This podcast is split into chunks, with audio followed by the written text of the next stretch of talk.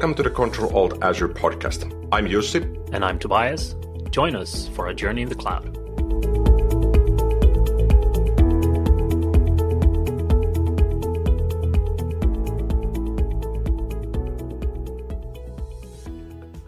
Hey there, and welcome back to another episode of Control Alt Azure. I am back with Jussi Roine. What's up? Hey, Toby. All good here. Um, what's up lately? Uh, I've spent a lot of evenings and perhaps a full weekend already on this. So for school, uh, I think I mentioned that a couple of times, but for school, I've got one of the last major assignments that I need to work on. So the deadline is still far, far away, but I'm I, I usually want to get things done uh, as fast as possible on, on stuff like this. So the assignment that I'm working on now is a financial assignment on wealth management. And it's it's slightly scary that you get this predefined scenario. Imagine a couple living in Helsinki, they have an apartment in Stockholm, they earn this and that, they have savings like this, stocks like this, US bonds like that. Craft a financial plan for them so that they can retire at the age of 65 with net wealth of $12 million. And then you start writing that out, you start doing the Exceling exercise, and it sort of opens your eyes that you keep learning at the same time, but it's also super scary that I don't know too many people who have done that for their own financial situation. It's more about let's do this and then we can forget this. So I created together with my partner who's working on the assignment with me, uh, an Excel worksheet that has all the details in your life, including what's coming, what's going, what sort of cash flows do you have. And, and once I'm done with this, I'll spend another weekend perhaps to plotting in my own numbers in there. And then perhaps in a future episode, I can say, yeah, Jussi is not going to retire at age 65. He's going to retire at 95. I mean, if, if you find the recipe to get those $12 million, I mean, I'm all ears. I can even give you a couple of percentage if you manage my finances for me. Sounds really good. So for the low, low fee of 2%. well, that's okay. If you give me 12 million, I'll give you 2%. So that's cool. well, we can start with 15 million and I promise that you will have 12. there you go. All righty. So what's, what's up with you? So not as ma- much financials on my side. I instead been doing a lot of uh, multi-geo system setup in the cloud, which is pretty fun. So I've been drilling deep into data sovereignty and data isolation and customer data protection and you know operating distributed cloud solutions. It's it's it's coming with a bunch of challenges and you know setting things up technically is not too difficult because with the modern cloud you can pretty much click it or temp- make templates for it, and then you know replicate your setup across regions, uh, which is what we've done, and that's pretty cool. But then comes all the legislation for different countries, and how do you keep my data? How does the data flow between different endpoints? And when you uh, connect to that and consent to your app, where do you get the data from, and where is it stored? Where is it passing through? I mean, there's a lot of things to think about when you do that. So with um, now set up um, kind of more Azure data center replications for some of our cloud solutions. And that's pretty cool to see uh, how customers now can start using things other regions than the, the defaults that we offer, and also how we can protect the data uh, from um, you know a compliance management perspective as well. So there's there's a lot of learnings in that. Um, it's extremely fun but it doesn't come without challenges. And most of the challenges in this case are theoretical. Setting it up, it's easy, but then ensuring that you comply with all the legislation in different countries, that's the challenging part. Uh, but definitely cool. So that's that's what I've been up to. Perhaps not as fun as calculating the numbers for your 12 million exit, um, ergo going into retirement. Um, but yeah, other exercises for the mind, which is pretty cool the, the multi-geo thing, it's it's really interesting. And as you mentioned, the technical bits, getting it up and running, that's relatively easy once you go through the documentation and start testing. But then when you put the human angle in there, I always feel that that's the challenge in there, understanding le- le- legislation, understanding what goes where and, and how is this specific data that we have in here now secured and how can we audit this? So I, I feel there's a lot of work in there to be done but I also feel that the tools are much more uh, mature and advanced than what they used to be years ago. Yeah. Alrighty, so today's episode is going to be Azure in space question mark. yep. so so we chose this topic because uh, throughout this year, Microsoft has uh, sent out a couple of announcements on Azure space things. And, and at Ignite this year, I think they did a couple of more announcements and, and in between Ignite and this moment, uh, a couple of more came out. So we figured let's let's dive a bit deeper into this. What does it actually mean? Because it's always easy to to give out a buzzword like space and Azure and cloud and serverless, but what does it mean in practice? So I spent a bit of time on this, and when I say a bit of time, almost as much as I did on my Welt assignment thing, to to understand what's at play here, and and when should you worry or when should you start uh, picking more interest in Azure in space? Question mark. I'm so, so I'm only curious about will I get a satellite somehow so I can deploy something into orbit? That would be really cool. That's the only thing. If you have the solution for me, you know, let me know yeah first we start with the with the 12 million dollar retirement fund right yeah okay let's start and there. then it's then it's easily arranged from there so the tagline that microsoft uses for azure in space is powering innovation on earth and beyond and this always reminds me of toy story and buzz lightyear who says to infinity and beyond uh, so so there's a couple of different bits here and let's start with the more easy ones and then advance to the more, more challenging concepts. And I, I have to openly admit, I do not own any satellites. So I couldn't spin up any of these services myself. But I did do a lot of reading and a couple of chats with people to, to further understand what's, what's this thing here. So, so the basic bit here is Microsoft partnership with SpaceX. And SpaceX has a service called Starlink. And Starlink provides high speed, low latency satellite broadband. That's, that's one bit in there. And the, through the partnership, the SpaceX Starlink can be connected with an Azure modular data center. And we mentioned this a couple of episodes back. I think it was one of the Ignite updates that we did. So already here we have two things. We have Starlink, which is a service, and then we have the capability to connect to Azure Modular Data Center, MDC. So Starlink, and depending on, on whereabouts you live, might be something that, that you can already sign up today for. And in the Nordics, I think it's not available yet. So it's a satellite network, and Starlink or SpaceX has permission to launch 12,000 satellites in total in the coming years. And I, I found out that during May 2019, which was all, all, already about 18 months ago, they had about 900 satellites in orbit. Wow. And, and, and, these satellites are dedicated for this purpose of Azure in space, or is it like shared satellites where there's a multi purpose because of the partnership with SpaceX, or are they like dedicated?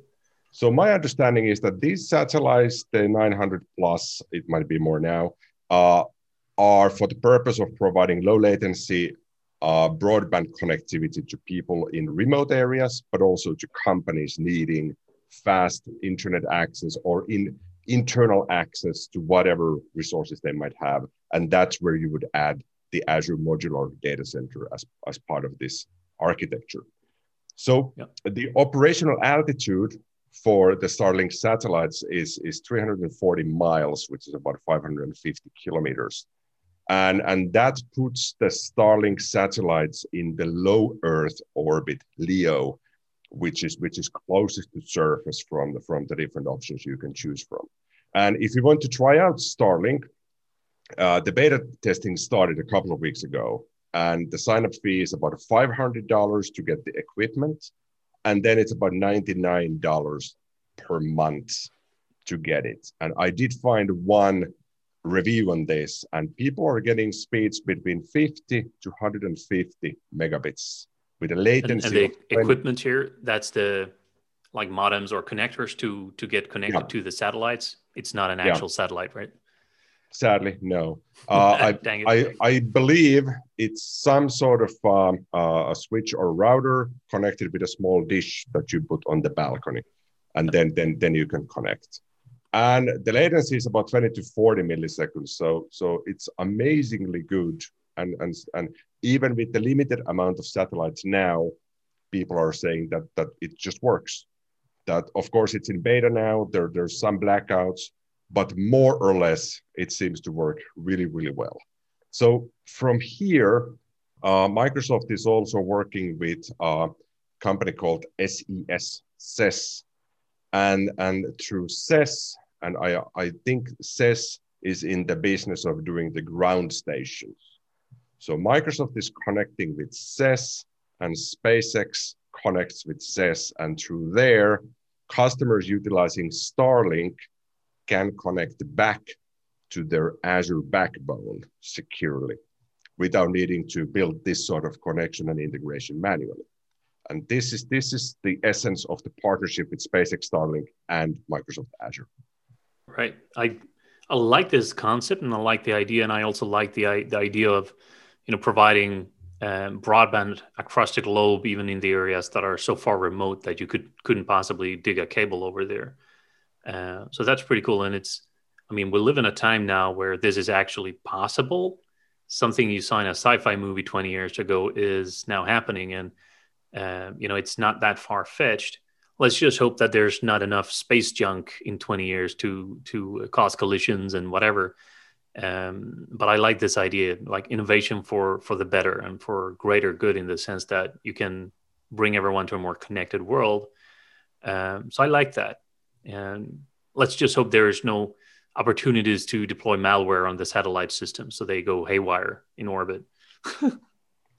true, true. And I recall the, the first discussions already way back in 1980s when when we started getting these commercial satellites that that would beam movie channels to your home, for example.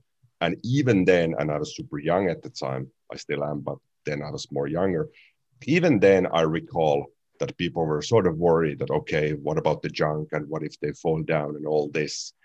Uh, so I, I had a look on, on the different altitudes that they are using. So I already mentioned the low Earth orbit, LEO. So that's where Starlink is, that's closest to us. Then there's something called the medium Earth orbit, MEO, uh, which is a little bit higher and that's between 5,000 and 12,000 kilometers, so about 3,000 to 7,500 miles from the surface. And then you have the geosynchronous orbit or GEO, and that's that's the highest one. Uh, it's about 35,000 kilometers or 22,000 miles from the surface. So obviously, with GEO, you get a lot of latency but if you're just enjoying your movies, you don't really care because you're you're just just getting this stream with enough buffering, perhaps. But with Leo, if you utilize that network connection to uh, play online games like Fortnite, then the more latency you have, the, the less you actually benefit from that connection. So I think that the key bit here is that Starlink found a way to easily, or perhaps that's an oversimplification, but more affordably send small satellites on LEO and then immediately start capitalizing on that by, by uh, allowing you to sign up for a service. And I'm happy to see also that Microsoft is supporting this sort of approach here. And apparently that is true SES as well. But then the, the other bit here beyond this partnership is Azure Orbital, which was also announced in 2020. And when I saw the announcement, I think it was part of some keynote, perhaps by Satya Nadella. Somebody put on social media, finally, I have Azure in space. and, and I wasn't really sure, am I not getting this right? Or is there some sort of misconception? So, what is Azure Orbital?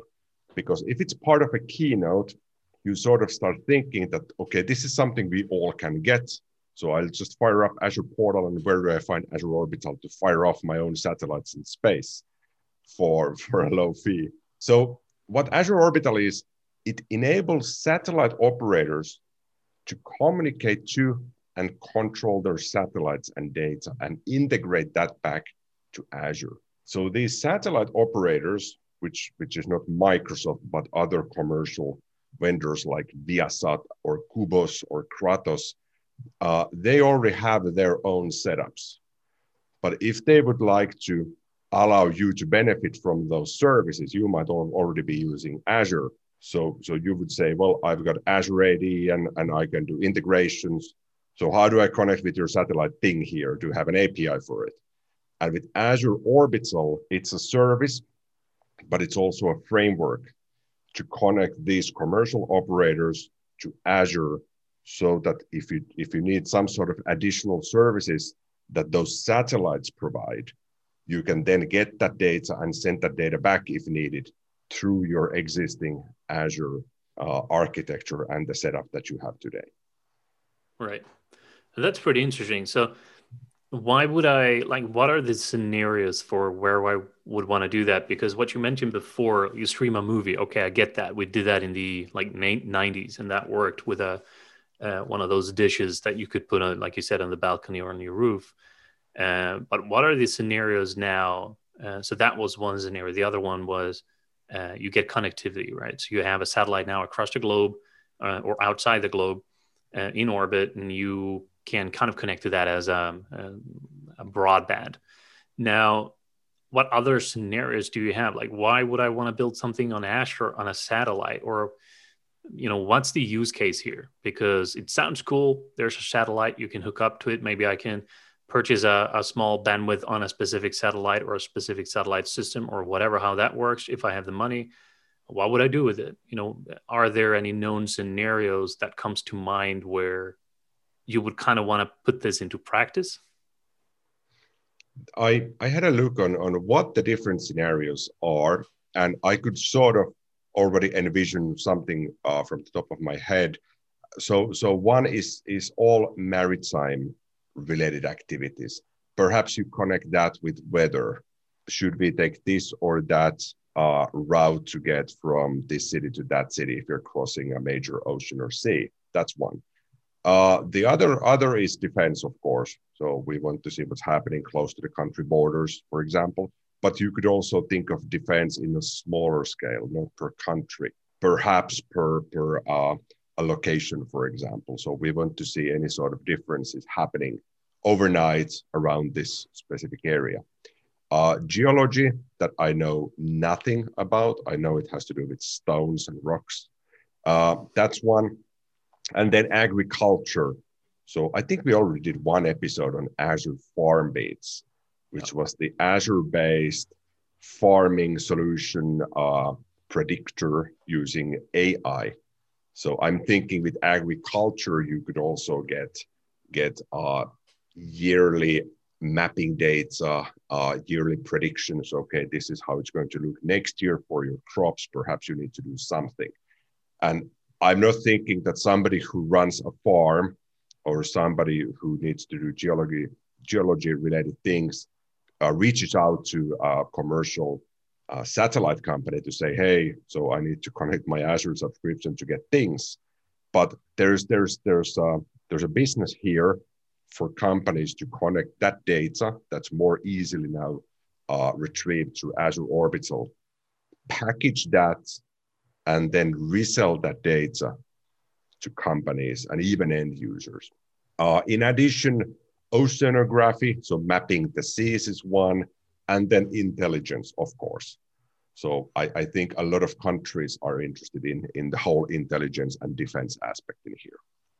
Yeah, and that's I mean it, it enables a lot, um, and I wonder how that's kind of I don't know the intricate details of you know who owns this space outside of Earth when things are in orbit. You know, what if one country shoots up 10,000 satellites and a different country chooses to push up 250,000 satellites. Who has to, the right to do that? I have no idea. But when you mention like defense and intelligence, that was, you know, that comes to mind, especially if you've seen all these, you know, movies about wars and how to control satellites and all this stuff. Obviously, that's a lot of sci fi, but there is a touch of reality in that now because these companies Usually, private companies are launching 10,000 satellites up into space. I have no idea who owns them or what they can access, but in theory, they have global coverage, right? So, espionage, intelligence, defense, all of these things. Now you can see everything around the globe, uh, can access everything everywhere, connect to everything everywhere uh, in, in various ways. So, I understand there's a business for that, but I don't understand how, in the long term, this can be kind of controlled, if you will. But I'm sure there's there's ways for that. What I'm extremely uh, excited about is when this becomes a more norm for us to kind of subscribe to a satellite provider and say, you know what, I want to use some capacity of your satellite to connect to and then make use of whatever service I have. Because one thing that comes to mind is when you talk about agriculture, we talked about Azure Farm Beats, like you said. And we also mentioned there in that episode, I, I think I recall that because some farms are so out and about that there's no broadband, there's no connectivity, and might even be difficult time to get a, a signal on your cell phone, and depending on where the farm is. Uh, they had a solution where you could kind of hijack the FM band or whatever it was, so like the radio channels, but that's very limited data that you can send. With this, you could get, get broadband like 50 megabit or whatever that will will the capacity will be on your farm, which is off the grid essentially. So there's I can see these benefits, and I I really hope there's a way in a come in the coming years where we can just say, you know what, click here, deduct some credits from my credit card or my Azure subscription, and you get this or that much capacity in this satellite system covering your area where you can now get broadband for your Azure Farm Beats or whatever it is. That's that's what I envision what I would need. And then you can finally get Netflix working in your farm as well. So exactly. I think that, yep. that that's yep. the business driver. Where I need it. Yep. and I think living in a in a city, so I live in Helsinki, you live you you live in Malmö or close to Malmö city. Uh, it's easy to get good connectivity. But once you go to to to more remote locations, even in for us, we go to Lapland you go on top of a mountain. Well, your side you have mountains. We only have the hills. We lost on, on that lottery. But you go on top of a mountain. You pull out your, your fancy 5G phone. You're not going to, going, going to get any connectivity in there. So so even for this, I feel that $99 a month for Starlink is a fairly good proposition if you have the need for it. And when you scale that up for companies, meaning that I can actually now utilize those services either just the connectivity or the data that I get through those satellites, and then connect that with Azure and, and subsequently connect from there to my on premises or edge or whatever else I have. It, it makes a lot of sense. But it also means that Azure Orbital, the SpaceX Starlink support, it's it's a bit of hype in the sense that it's it's not something that anybody could start using today you really have to be in that industry. You really have to have uh, a benefit of getting that data and, and be willing to pay for it. Um, so how would you get started with Azure Orbital? I, I put on my hat thinking that perhaps I, I now own a business that wants to connect my satellite setup to Azure. So there's a form you can fill out. It's at aka.ms slash I am interested. I'll, I'll put the nice. I'll, I'll put the link in the show notes. And what you need to do technically, and this is oversimplified, but this is the only only thing I could find. You need to register your spacecraft. So if you have multiple, you need to register all of them. Oh, my spacecraft! I, I'm going to go look in my garage what I have to register. choose the black one or perhaps the white one, depending if, if you want to fly only during the night or day. Um, and then create a contact profile. So in there you set the frequency, the bandwidth, all those specific values. And then you set the schedule. How often do you want to ping your spacecraft? And then click OK and, and, and wait for the provisioning to complete. This is the service Azure Orbital. But in order to actually do this, you start by acqu- acquiring a spacecraft. So that's one challenge. Yeah, and, I like the first step being register your your spacecraft. Like, yep. Yeah. Done. Check. Moving on. Uh, but even then, I, I think it's it's a bit oversimplified because if you have a spacecraft, you probably have a lot of variables in your business. Then the problem isn't really how do I get this connected per se, but the problem is how do we get a business out of this? And then the technology will follow, just like with the multi-geo that you mentioned when we got started today.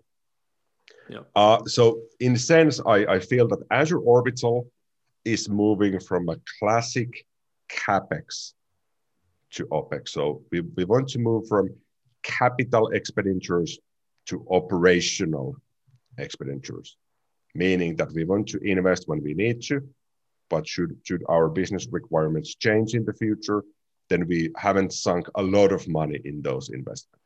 So it isn't just about space, but also connectivity and Azure capabilities to remote and rugged areas.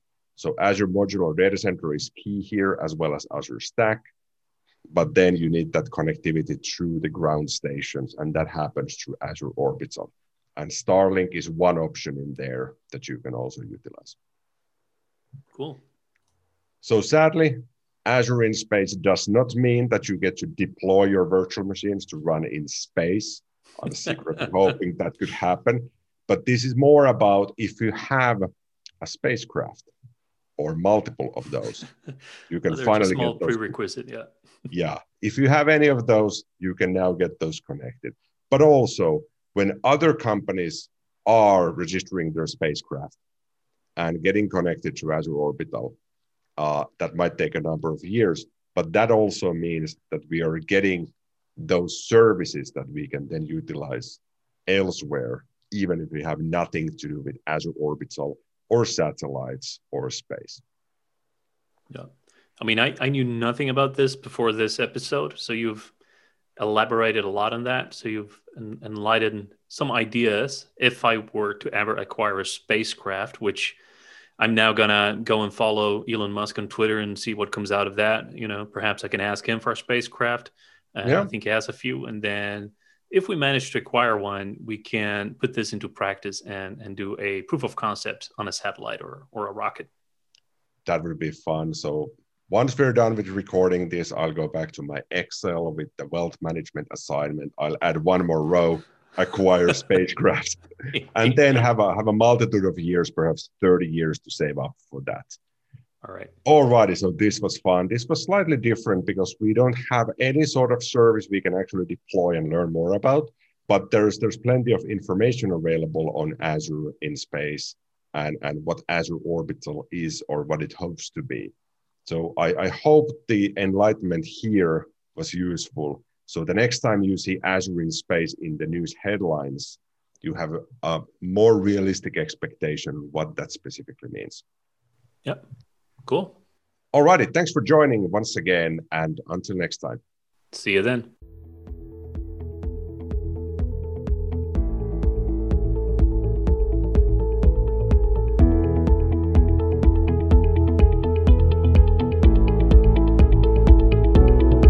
Thank you for tuning in to the Control Alt Azure podcast.